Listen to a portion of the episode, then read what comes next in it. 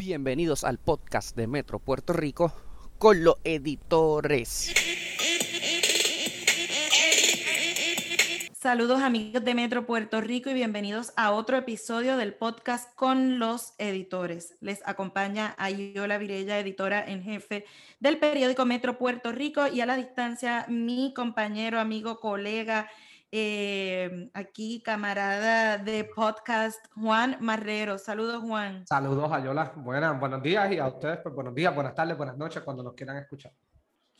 Bueno, Juan, estamos, eh, estamos en emergencia, literalmente, y, y, y, no podemos dejar pasar el tema para discutirlo en este episodio del podcast con los editores. Angie Noemí González Santo, Janet Rodríguez Ramos, Rosita Alicea Delgado, Luz Vélez Santiago, Andrea Ruiz Costas, Keishla Rodríguez, Rodríguez Ortiz y Samuel Edmund Valentín, ¿verdad? Eh, el nombre de hombre trans, son las víctimas de violencias fatales de género en lo que va de año.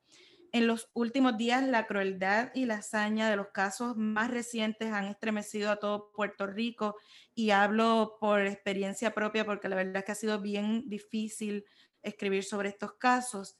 El 24 de enero, el gobernador Pedro Pierluisi declaró un estado de emergencia contra la violencia de género, pero evidentemente no ha frenado la trágica racha para hablar sobre por qué, qué puede haber, qué, qué nos falta, en dónde estamos, por qué, qué, qué, hay que hacer para que ese estado de emergencia sea efectivo. Hoy contamos con nosotros como invitadas con la licenciada Blanca Saez, quien recientemente ha dado forma a la Alianza en contra de la Violencia Doméstica Inc. y nos va a hablar más adelante sobre de qué se trata esta iniciativa. Y también la periodista, eh, compañera de estudio, feminista de muchos años, Istra Pacheco. Bienvenidas a ambas. Muchas gracias. Gracias, gracias por estar aquí con nosotros. Miren, yo no puedo evitar, leyendo esa introducción, es como, es demasiado fuerte, ¿no?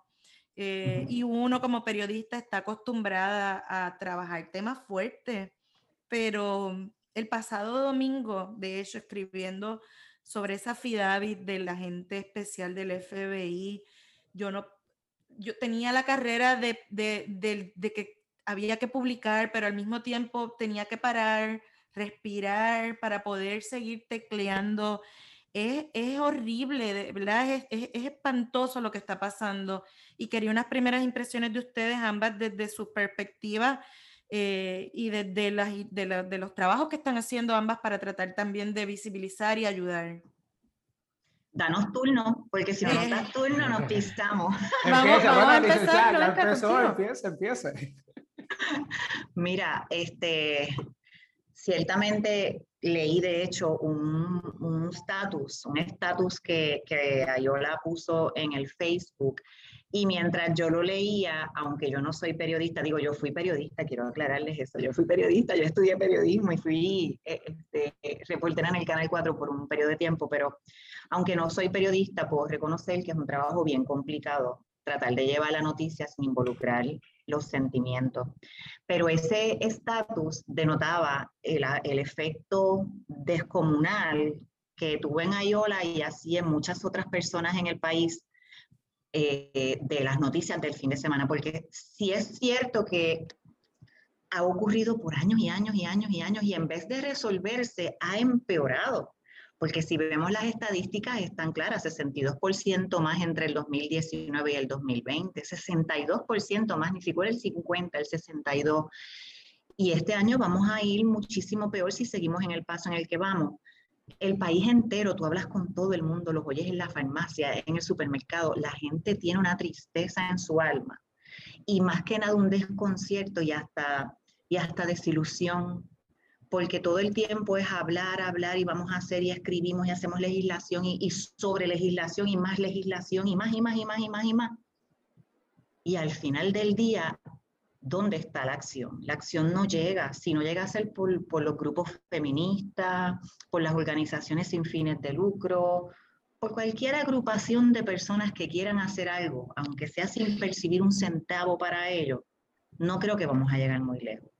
Si no se hacen unos cambios radicales desde la base, nunca vamos a llegar a ningún lugar. Y te doy un ejemplo bien pequeño. Nosotros no podemos pretender que las familias hagan un trabajo para educar a sus hijos y a sus hijas sobre la violencia doméstica, cuando en esas mismas familias es que se genera la violencia doméstica y esos niñitos que crecen en esos hogares no tienen los recursos para entender que eso no es un estilo de vida, que eso no es normal. Es en las escuelas. Y mucha gente dice, no, las escuelas no son para eso, las escuelas son para eso, porque nuestra sociedad se está pudriendo. Sobre eso, licenciada, es bien cómico, es porque, bueno, no tiene nada de cómico, es bien frustrante, porque ayer una muchacha en Twitter estaba comentando sobre un estudiante que de ella, que es pequeño, que le dice, ah, que lo que pasa es que ella se lo buscó por estar con un tipo casado. Y eso lo llevo en la casa, olvídate eso, lo escucho en la casa. Pues, ¿cómo es que tú me vas a decir a mí que nosotros como sistema, como sociedad, no podemos atacar ese tipo de comentarios y no, no se le puede dejar a los padres nada más? Porque si un padre piensa así, está pensando mal.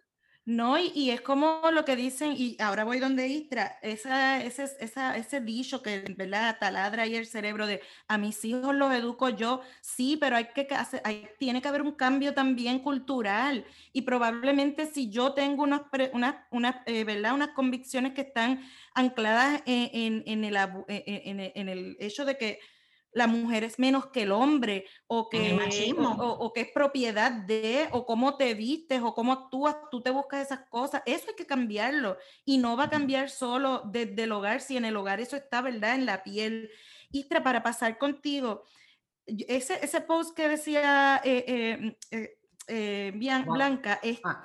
a mí lo que me daba es frustración y yo, y yo quiero saber si tú lo compartes, porque llevamos, en nuestro caso, 25 años ejerciendo el periodismo, eh, con esas clases, ¿verdad?, de Norma Valle que nos decían visibiliza a las mujeres, eh, siempre en las notas pon la línea de que si usted necesita ayuda, tal cosa, y ver que estos casos recientes son jóvenes, jóvenes, y, y más allá de los casos que hemos visto de las mujeres asesinadas en estas últimas horas, hemos dado más visibilidad a los casos de de golpes, de, de puñaladas, son jóvenes de 20, 22 años y a mí eso siento que hemos estado entonces predicando en el desierto. ¿Cómo lo ves tú, Istra?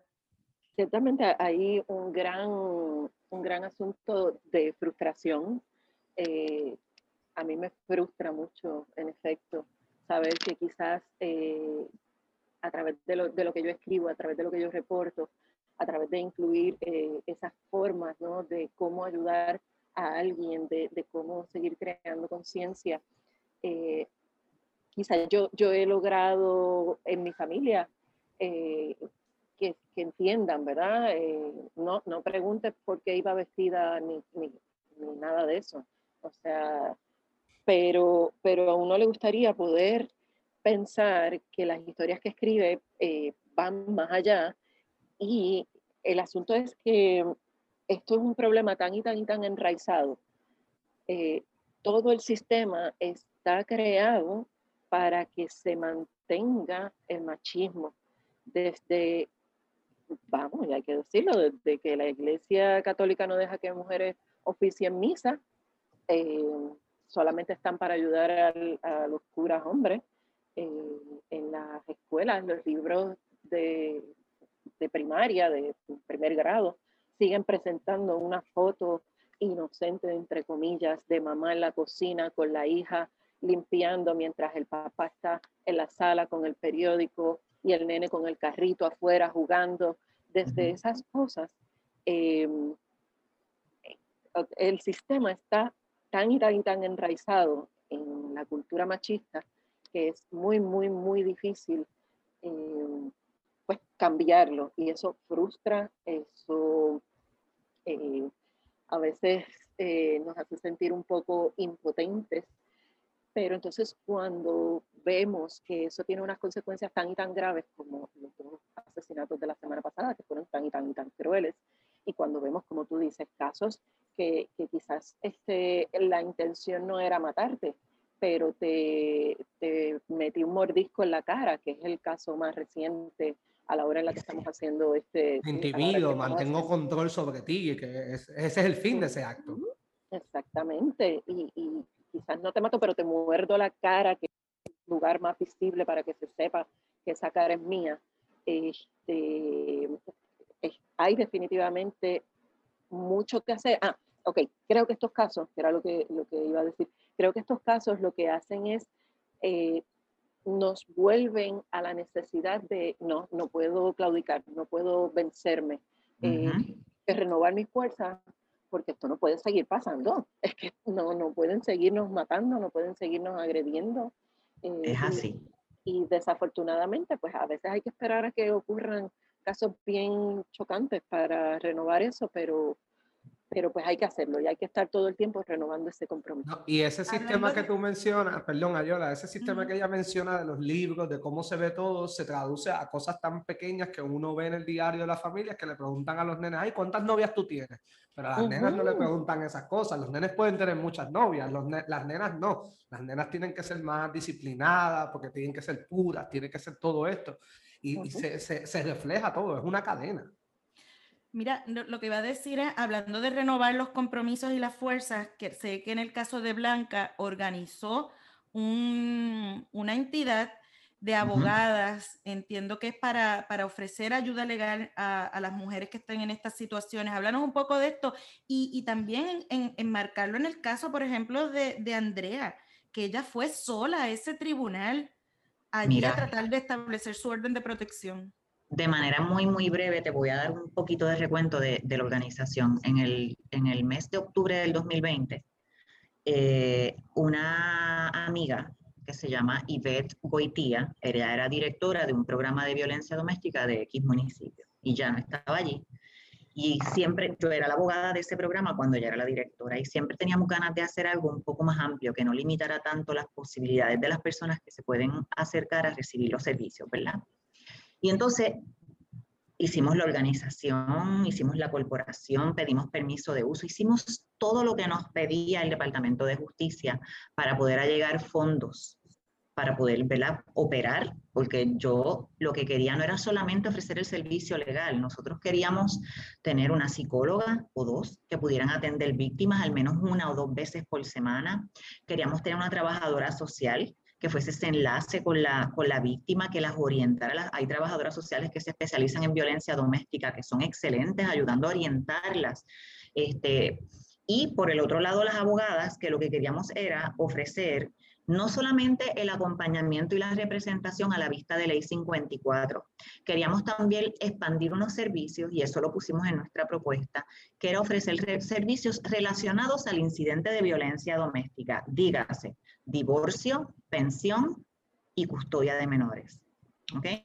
En el caso que no hubieran menores, pues el divorcio para quienes así lo solicitaran, porque muchas de estas personas, no solamente de las víctimas, no solamente son víctimas de golpes y malos tratos, son víctimas económicas, donde el control económico del macharrán de la casa no les permite a ellas acceder fondos, ni siquiera para poder pagar un abogado.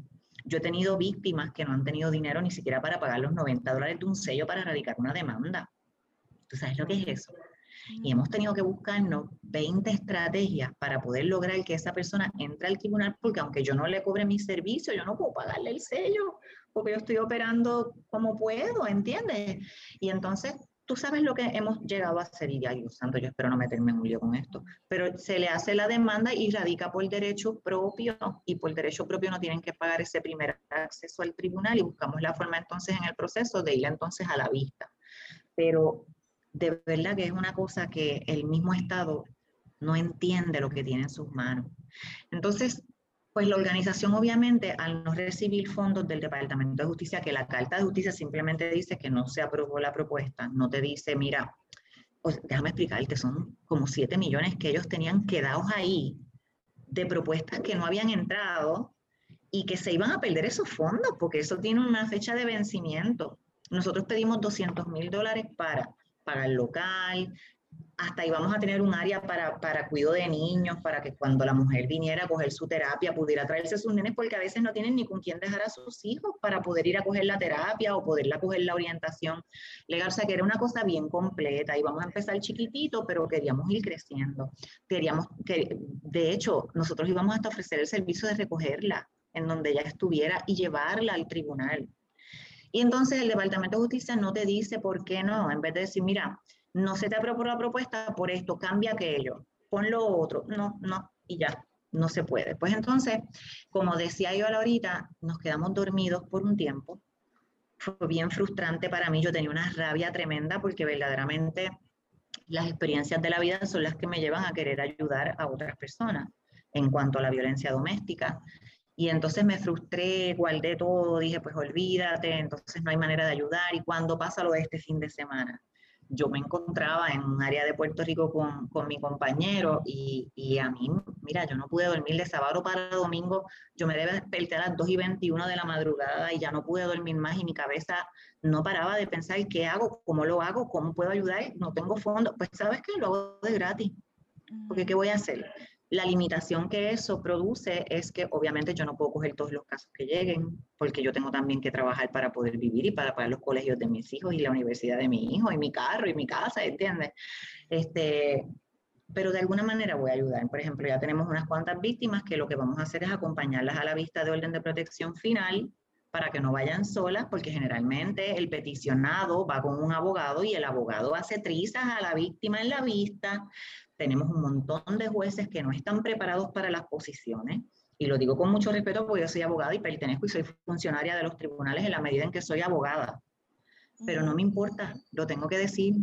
Eh, yo diría que el 90% de los jueces de salas municipales, que son las, las, salas que reciben a las víctimas de violencia doméstica, son jueces que salieron de, de entidades de gobierno, que estuvieron en un gobierno, que ya cambió el gobierno, que para que no se quede afuera lo nombramos de juez, o fulano que dirige la división legal de whatever agencia, quiere ser juez y los nombran. Y sabes que en su vida han pisado una sala de un tribunal, no conocen los procedimientos judiciales, mucho menos los procedimientos de orden de protección. Y en muchos casos confunden la gimnasia con la magnesia. Se creen que porque la víctima se levanta y se revela ante los actos de violencia doméstica de un agresor, ya eso impide la orden de protección. Ya eso elimina los elementos del, de, la, de, la, violencia doméstica. Por supuesto que no, la misma ley lo contempla. No, y, y, le iba a preguntar, yo no soy abogada, pero estaba escuchando, sobre todo a raíz del caso de Andrea, se pueden hacer vistas ex partes, ¿no? A ella no, creo que no la atendieron porque no estaba la otra parte presente. Y eso, eso sí me está bien claro. Te tengo que decir que cuando, es que eso es así. Cuando una víctima llega a un tribunal a, solicitar una petición de orden de protección, ellas llenan un documento y ellas pasan solas, ellas o ellos, ¿verdad? Porque también puede ser un, un caballero. Entran solos a la sala del juez municipal y presentan su caso. De manera ex parte, es que la otra persona no está ahí.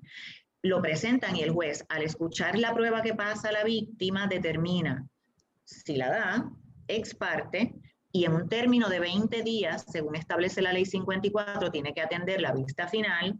Si no la da, pero expide una citación, eso significa que el juez tuvo dudas de que realmente hay una situación de violencia doméstica, pero ante la duda saluda y los voy a citar a los dos y voy entonces a ver cómo, cómo se atiende la vista, que muchas veces cuando se hacen citaciones sin orden ex parte, la, en la vista se, determina que sí y le ponen la orden de protección final. Y número tres, que archiven el caso porque entienden que no hay elementos para expedir la orden de protección. En el caso de Andrea, yo tengo muchas dudas. Yo no he podido evaluar los documentos para hacer ¿verdad? legalmente una apreciación responsable. Pero ayer escuché al gobernador hacer unas expresiones que él dice que él, él leyó, él dijo la denuncia, pero eso no es una denuncia, eso es una petición este, que él leyó la, la, petición de la orden y que él no entendía qué había pasado allá adentro, que no se la habían dado.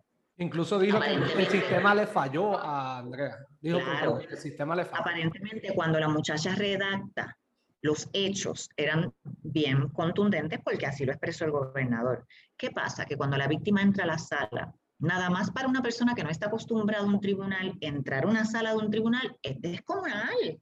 Emocionalmente intimida. Entonces, las víctimas a veces, yo cuando las llevo al tribunal, no les salen ni las palabras. Redactaron todo, mira, ahí cronológicamente pasó esto, pasó esto, y antes pasó esto y esto, y me dijo esto y me hizo lo otro. Cuando entran a la sala se bloquean de una manera que tú tienes básicamente que sacarle las palabras con cuchara ¿Y qué pasó si algo? ¿Y en tal fecha qué ocurrió si algo? Porque tampoco tú las puedes dirigir totalmente porque ya eso sería subjetivo y no nos los permiten en el tribunal, es un directo, no es un contrainterrogatorio. Pero el juez tiene que leer ese documento y ver a esa víctima y tú puedes identificar cuando una persona sencillamente no puede expresarse porque está nerviosa, porque otra cosa es que te ponen al, al agresor al lado tuyo no es como que él está en un cuarto y tú estás en el otro, tú estás parado aquí y él está parado seis pies de ti, con un abogado que te está haciendo quedar como una mentirosa, se inventan las cosas que tú te puedas imaginar, las destruyen. Y ellas ya emocionalmente están destruidas, están vulnerables. Y algunas sencillamente no quieren pasar por eso, le cogen miedo al proceso y se me parece, me parece que es importante, ya que estamos en este contexto de las víctimas, cómo se sienten, pues hoy la cadena Telemundo Puerto Rico publicó unos videos, este, unos audios, disculpen, unos, unos sonidos de Andrea explica, eh, hablando sobre el proceso. Tiene dos, hablando uno sobre su agresor, este, sobre su asesino, porque hay que decirlo como es, y otro que es sobre el caso judicial. Y vamos a escuchar primero el del caso en corte para que vean cómo ella se sentía, por lo menos le explicaba a una amiga esperanzada, sabiendo que ellos son los que tienen experiencia en estos casos de las cosas que pasan, pues, pero la otra, la jueza, la que me tocó de jueza por la noche, ella estaba hasta en porque por la hora en que se había empezado a radicar el caso y que tiene que la gente me dijo, mire, ya llegó aquí a las 3, fuimos fiscalía, entre aquí, entre que llegara el acusado, entrevistarlo, conseguirlo a usted, y yo creo que ella en verdad dio no causa, porque ya lo que estaba, ella era, ella era, ya tenía una careta y ella estaba peleando con nosotros por la videollamada, que sea lo que Dios quiera de verdad esto que me sirva de lección. Que me sirva de lección, o sea, ella, vuelvo. ella entiende que ella, que ella erró, que fue, sabe, que erró. No vuelvo para allá. Sí, es así. Y ese es el sentir de muchas víctimas, muchísimas. A mí lo que me, no vuelvo para allá. a mí me llama mucho la atención que la Asociación de la Judicatura eh, se sintió atacada cuando la jueza presidenta Maite Orono decidió que iba a investigar. Eh, no, o sea, los jueces, hay una gran cantidad de jueces que son muy responsables y hay una gran cantidad de jueces que se creen que son intocables. Eh, no, aquí todo el mundo tiene que empezar a rendir cuentas. Los jueces tienen que recibir educación continua porque hay cosas que se olvidan. Eh, y cuando tú estás sentado en, en el estrado, pierdes un poco de vista esa sensibilidad con, la, con las personas y, y el, el, el, ciclo de la violencia doméstica es un ciclo súper complejo. Eh, un día te piden perdón, un día te aman, un día tú eres la estrella y lo más grande, y al otro día eh, una palabra hiriente, y al otro día eh, te empujo, y al otro día tú no sirves. O sea, son, son ciclos bien, bien complejos.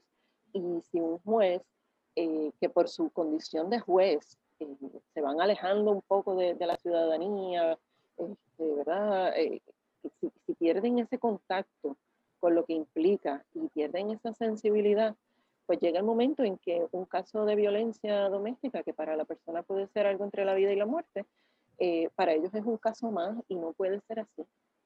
esa sensibilidad no se puede dejar perder.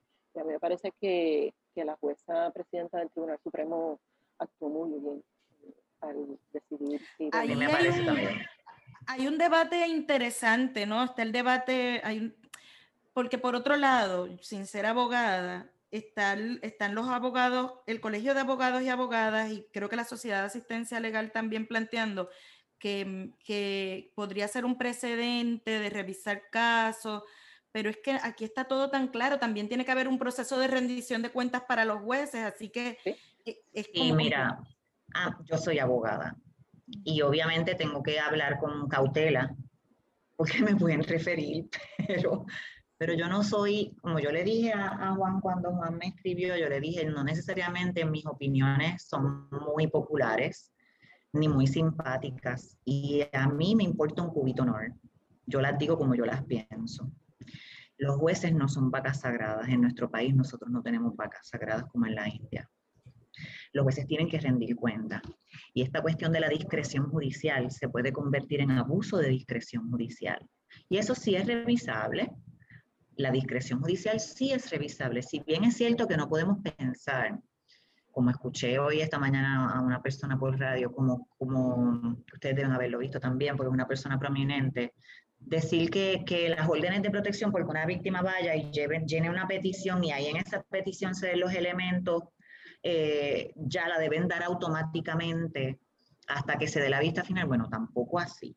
Porque como abogada de familia sí te puedo decir que hay muchas personas que equivocadamente utilizan estas órdenes para sacar al compañero de la casa, al esposo de la casa, por ejemplo, cuando se quieren separar y los esposos no se quieren ir, van y piden una orden de protección y al amparo de la orden de protección logran sacarlos de la casa. Eso también lo hemos visto. Sin lugar a dudas, el juez tiene que evaluar.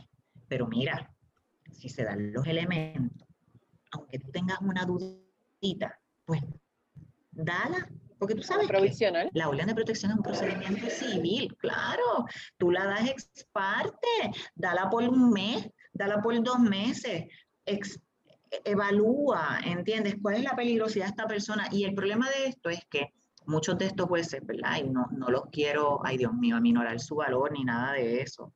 Pero como nunca han estado en una sala, no tienen ni siquiera idea de lo que es el body language, no pueden entender lo que es un sociópata. Yo te diría que los casos que yo he visto, que son muchos, muchos, muchos, pero, o sea, cuando yo era, cuando yo era estudiante de Derecho, mi práctica la hice en la sala especializada de violencia doméstica del Tribunal de San Juan con la juez Ladibuono, que esa era es así que te digo yo que de mirar a una persona lo leía, porque es que el juez tiene que tener esa capacidad, tiene que desarrollar esa sensibilidad de poder mirar a una persona y que cuando está hablando tú digas, me está mintiendo. Tener esa sensibilidad en los casos de violencia doméstica es oro. Y, lo, en mi experiencia, como te estaba diciendo, estos hombres, muchos de ellos son sociópatas, no, no abiertamente tú le ves la agresividad, no pero hay otras características hay otras características que tú puedes observar, ¿entiendes? mira, es un este proceso civil, no le vas a dañar el riesgo ni nada. ¿Ah? mira este caso, un mes más tarde la apuñaló y la quemó. ¿Cuánta, cuánta, ¿verdad? Este, y Juan, no sé si tienes el otro sonido de Telemundo donde te demuestra cuánto control tenía esta persona sobre, sobre su víctima. Eh, y, y, y, el nivel de desesperación de ella. Vamos a escucharlo, vamos a escucharlo un momento. Siento ahora mismo que no tengo control de mi vida, porque no importa lo que yo haga, todo depende de, de, de él. De, de, cómo me está velando, de cómo me vigila, de que no puedo recibir visitas en mi casa, de que si voy a casa de alguien está pendiente que no me esté siguiendo para saber dónde es la casa de esa persona. Eh, mi llave, la llave de mi carro, que en cualquier momento, o sea, él se puede estar metiendo incluso en mi carro. Cuando, cuando yo estoy durmiendo por las noches y averiguándome el carro. Así, así mismo. Mira, es que uno no sabe. Yo tenía una amiga que, que el ex marido se trepaba en el techo de la casa. Eso era una época que no habían celulares. Y le tiró un cable, una línea para escuchar desde el techo las llamadas de su teléfono de línea. Son, como decía Blanca, son sociópatas. Mira, y más allá, quería preguntarles a ustedes cómo vieron, pues, más allá de los casos en el tribunal, cómo se ven, que hemos visto cómo pues, hay muchas fallas, ¿cómo ustedes entendieron que se manejó la, la primera activación de la alerta GOSA en el caso específico de Keishla? Juan, pero hay que poner en contexto que ahora sabemos, no lo sabíamos en aquel momento, que en el momento en que se activa la alerta, ya Keishla había sido asesinada. Sí, eso es muy cierto. Eh, ahora, pues ahora lo conocemos. Yo pienso que para ser la primera vez eh, hubo cosas que funcionaron bastante bien, pero hay mucho, mucho que afinar. Eh, me parece que se tardaron demasiado entre que se aprobó el proyecto de ley versus que se aprobó el reglamento.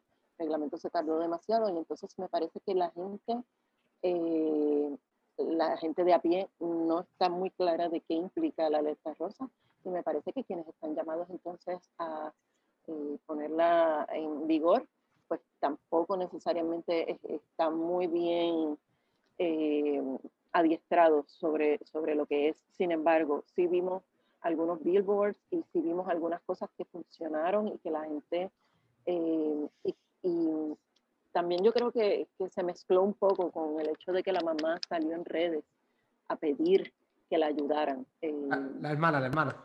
la hermana. Este, y que no necesariamente eh, eh, todas, pues, tienen ese arrojo, ¿no? Eh, me parece que eso ayudó bastante y me parece que hay que, hay que hacer un montón de cosas adicionales como las alertas en los teléfonos.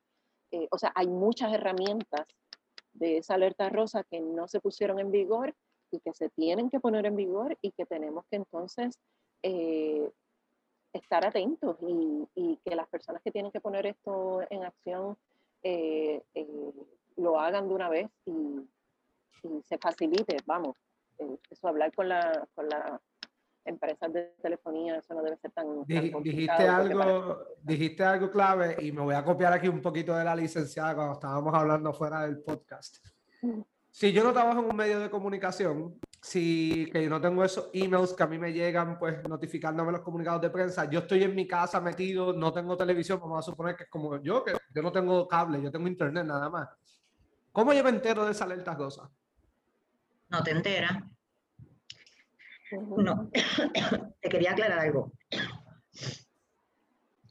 Yo me leí el, el reglamento que le llaman protocolo E, de septiembre del 2020 y es hasta absurdo.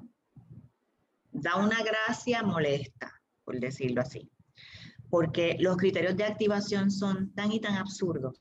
Mira, el agente tiene que entrevistar y si el agente entiende que esa mujer fue eh, secuestrada, pues entonces el agente llama a homicidio. Y entonces la persona de, el investigador de la, el investigador de la división de homicidios tiene la responsabilidad de llamar al comité coordinador.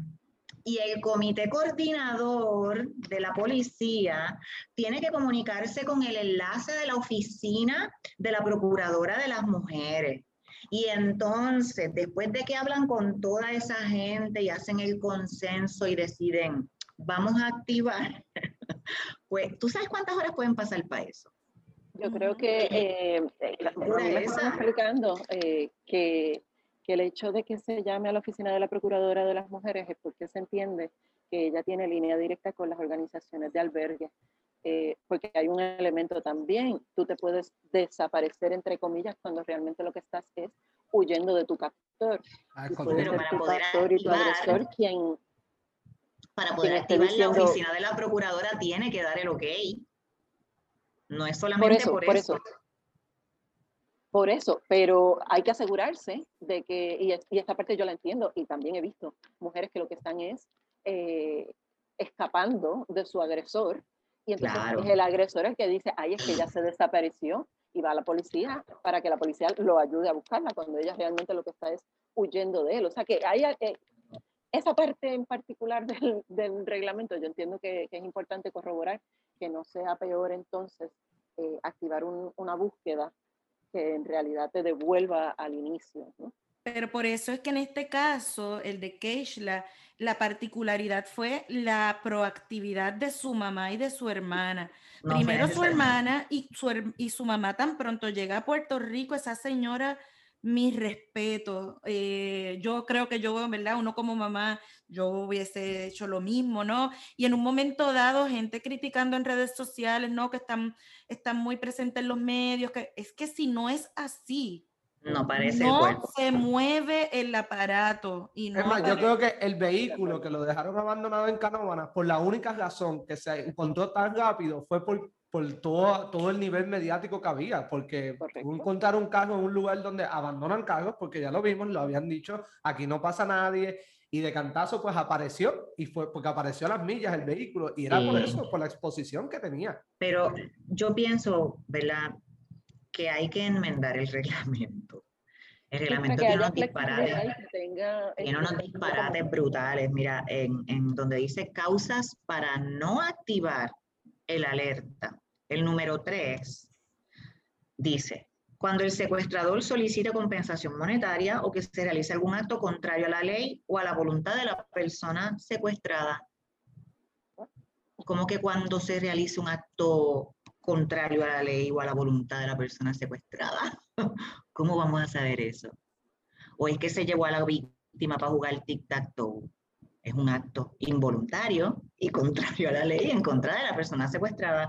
Y el proceso es tan y tan extenso que cuando van a encontrar la víctima, la van a encontrar muerta porque con toda honestidad, mira, el alerta Amber es para niños menores de 18 años y pueden secuestrar un niño por un montón de razones. Pueden secuestrar un niño para llevárselo a otra familia, para sacarlo del país, un padre o una madre que no tienen custodia y lo secuestran. Pueden pasar 20 cosas para, para ellos.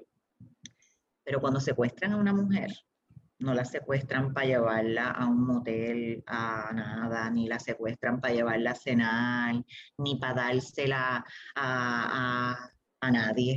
Ahí en ese punto, en ese punto el papá de el papá de Keishla estaba como bien claro al principio, o sea, ya ese día por la noche, él dice, han pasado demasiadas horas, me parece que cuando se llevan una mujer y se activa el alerta, la ventana de tiempo que el de la, eh, eh, para el alerta rosa son 48 horas, eso es muchísimo, ¿no? Porque como dice la licenciada, cuando se llama una mujer no es para... No, no sé. El único propósito, yo en mi, en mi, en mi opinión personal, no, no necesariamente es la realidad, yo no soy agente de homicidios ni nada de eso, pero cuando se llevan a una mujer secuestrada es para matarla, no es para más nada. ¿Para qué? Si no. Para, ocultarla, para matarla y ocultarla análisis de redes sociales decían, no, a lo mejor la sacaron del país y le quitaron los documentos, pero el papá decía en un programa de televisión, ha pasado demasiadas horas y en este país cuando se desaparece una mujer y pasan X horas, el desenlace no es bueno. Yo, entonces él decía, yo quiero encontrarla, ¿no? Era ese desespero de encontrar el cuerpo y claro. Fue bien, bien, bien dramático. Quisiera pasar a otro, a, al punto sobre la discusión del machismo, ¿no? Eh, por primera vez, debo decir que escuchar al gobernante, incluso en la pasada, pasado cuatrienio teníamos una gobernadora que fue procuradora, pero esta vez me parece la, como que, bueno, vuelvo a repetir, la primera vez que escucho un gobernador decir aquí hay un problema de machismo. Nunca yo, ¿sabes? No, no, no es tirándole flores nada, pero me, es algo que a lo mejor me, me aliento un poco porque eso trae también unas cargas políticas porque por alguna razón en este país el tema de la mujer se ha convertido en un tema también político. Bueno, y lo, es. es un tema político y ayer mismo los comunicados, bueno, este fin de semana los comunicados de todos los políticos eh, estaban lloviendo. Era literalmente que tengo esta propuesta para en contra de la violencia doméstica, que vamos a asignar estos fondos contra la violencia doméstica. Y venía de todos lados, pero de todos, de todos lados, de todos lados. Ayer se pasó un proyecto de ley y muchos del Partido Nuevo Progresista no votaron a favor de ello, este, que era, y, algunos populares también, que era para mover el, este, los feminicidios. A... Pero es que eso es sobre legislación, en mi opinión. Eso es sobre legislación, no es nada nuevo, es un asesinato en primer grado, punto.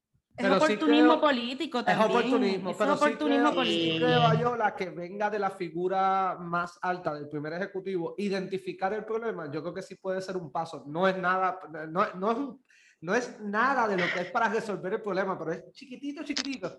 Pero, es que por otro lado, te entiendo, porque es que por otro lado tienes un tuit de Tomás Rivera Schatz en el fin de semana, que era un tuit machista, era un tuit macharrán. Que, es machista. Que, que, que las responsabilidades de las mujeres, ¿sabes? Individual, y por otro lado, tienes por la noche, el sábado en la noche, a Jennifer González haciendo expresiones entrevistada en televisión cuando ella tiene en su equipo más cercano personas señaladas por violencia doméstica. Y entonces, ¿hasta dónde va a llegar el oportunismo? ¿Dónde, ¿Cuándo vamos a poner la acción? ¿Dónde podemos la palabra? Lo que pasa es que la gente le sigue tolerando esas vainas a los políticos. Y ahí es que yo de verdad estallo. No, no, y te está hablando una abogada estadista, no es que yo sea, no soy socialista, no soy izquierdista, no soy fupista, aquí no pueden decir que nosotros estamos hablando en este foro y en este podcast porque somos de X o Y, no, no, no, no, yo soy estadista y punto, y eso no es un secreto en este país. ¿Sabes una cosa?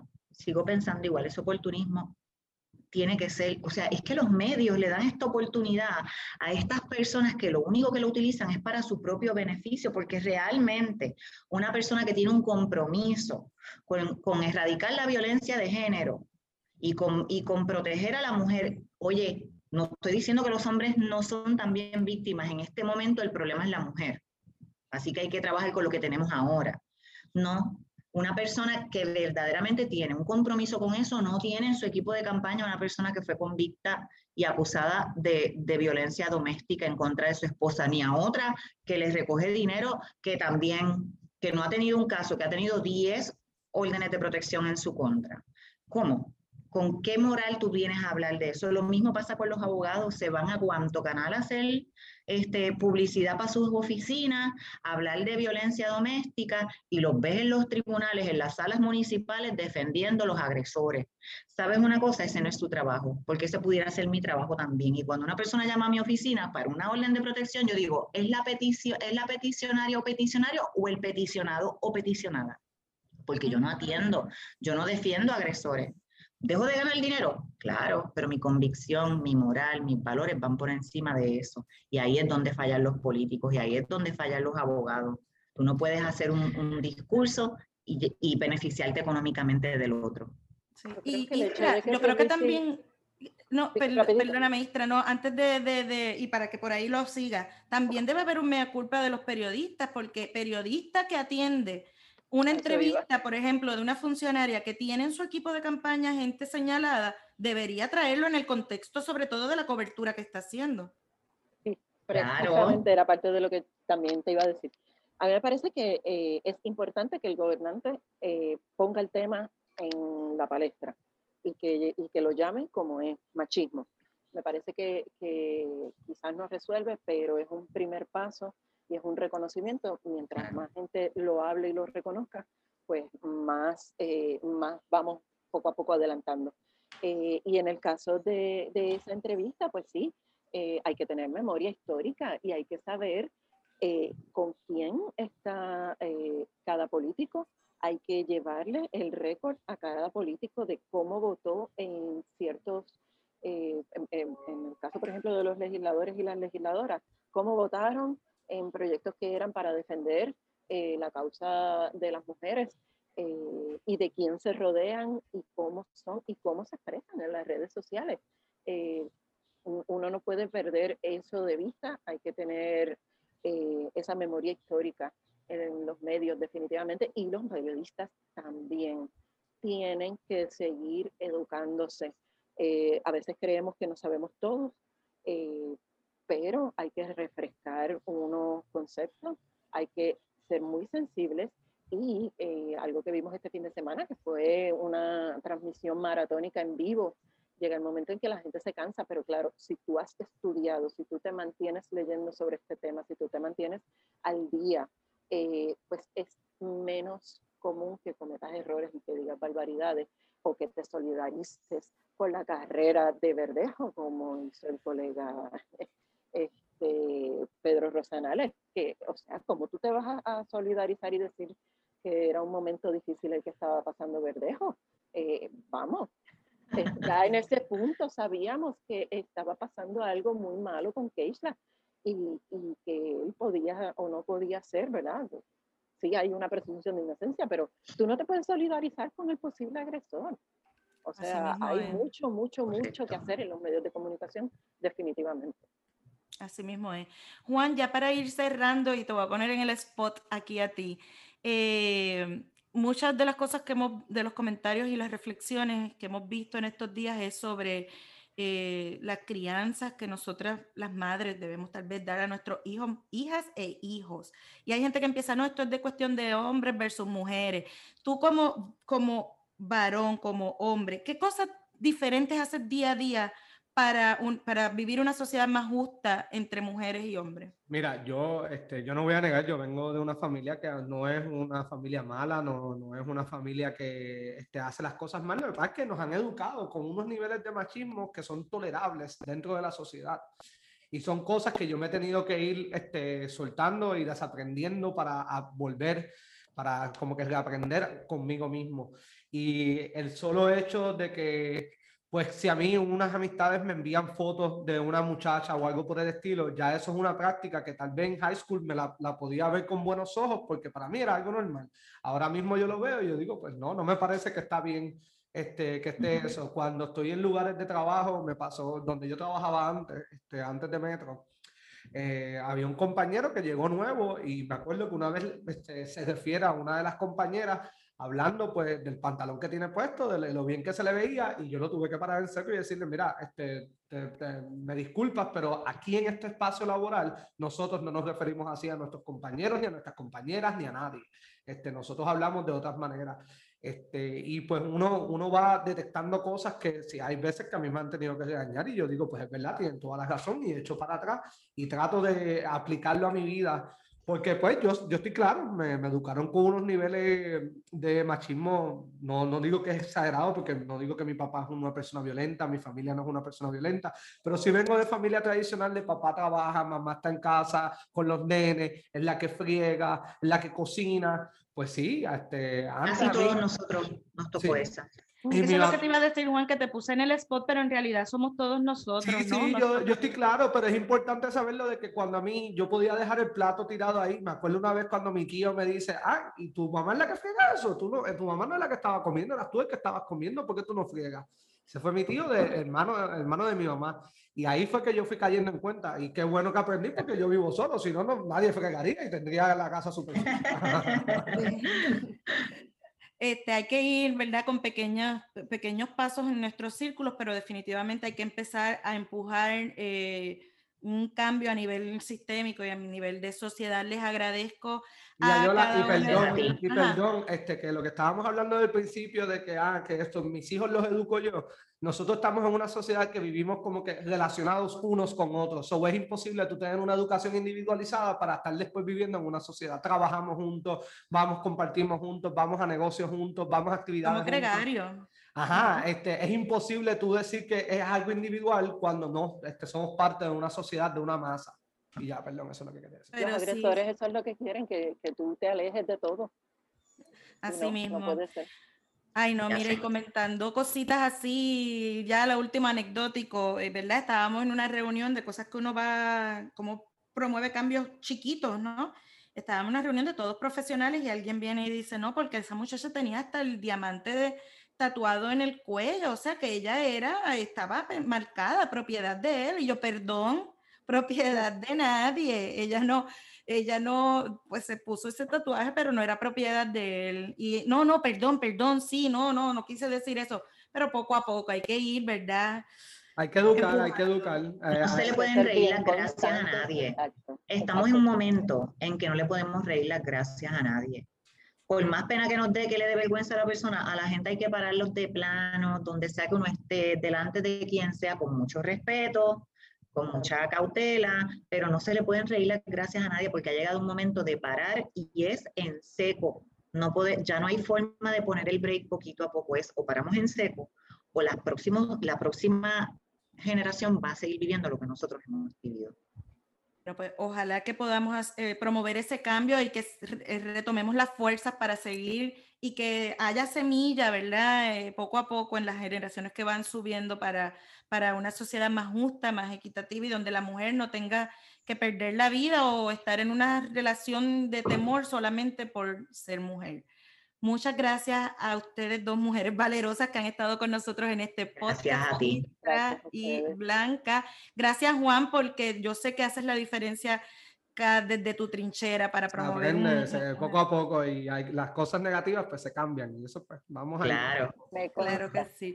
Bueno, amigos de Metro, Sí, muchas gracias. Y amigos de Metro Puerto Rico, ustedes sigan conectados a todas nuestras plataformas digitales. Y escuchen este podcast en todas las plataformas preferidas y Spotify, pero más importante en metro.pr.